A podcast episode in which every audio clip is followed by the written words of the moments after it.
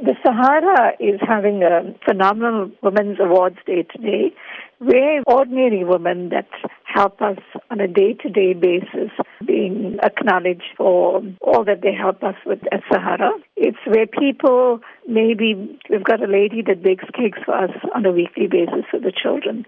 We have people that help us with milk for the babies.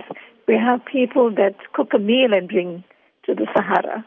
So these are all the women that we are going to be acknowledging today at our Phenomenal Women's Awards Day. Talk to us about why you felt it necessary to actually honor these women who contribute tirelessly to the work that Sahara is doing in the Phoenix community. You must remember when an abused woman comes to the shelter, she's quite broken. So we have lots of these volunteers. We have a group of ladies from a church that come and also give them spiritual guidance.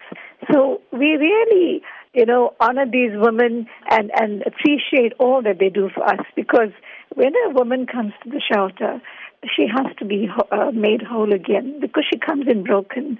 There's physically, we see to all her physical needs. Social worker works on all her, her problems that she's having.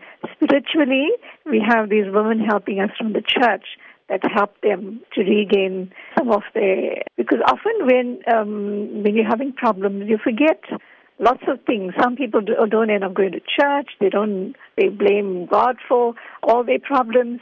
So we help them try to get whole again. We have people also assisting us to to take them to court to apply for protection orders.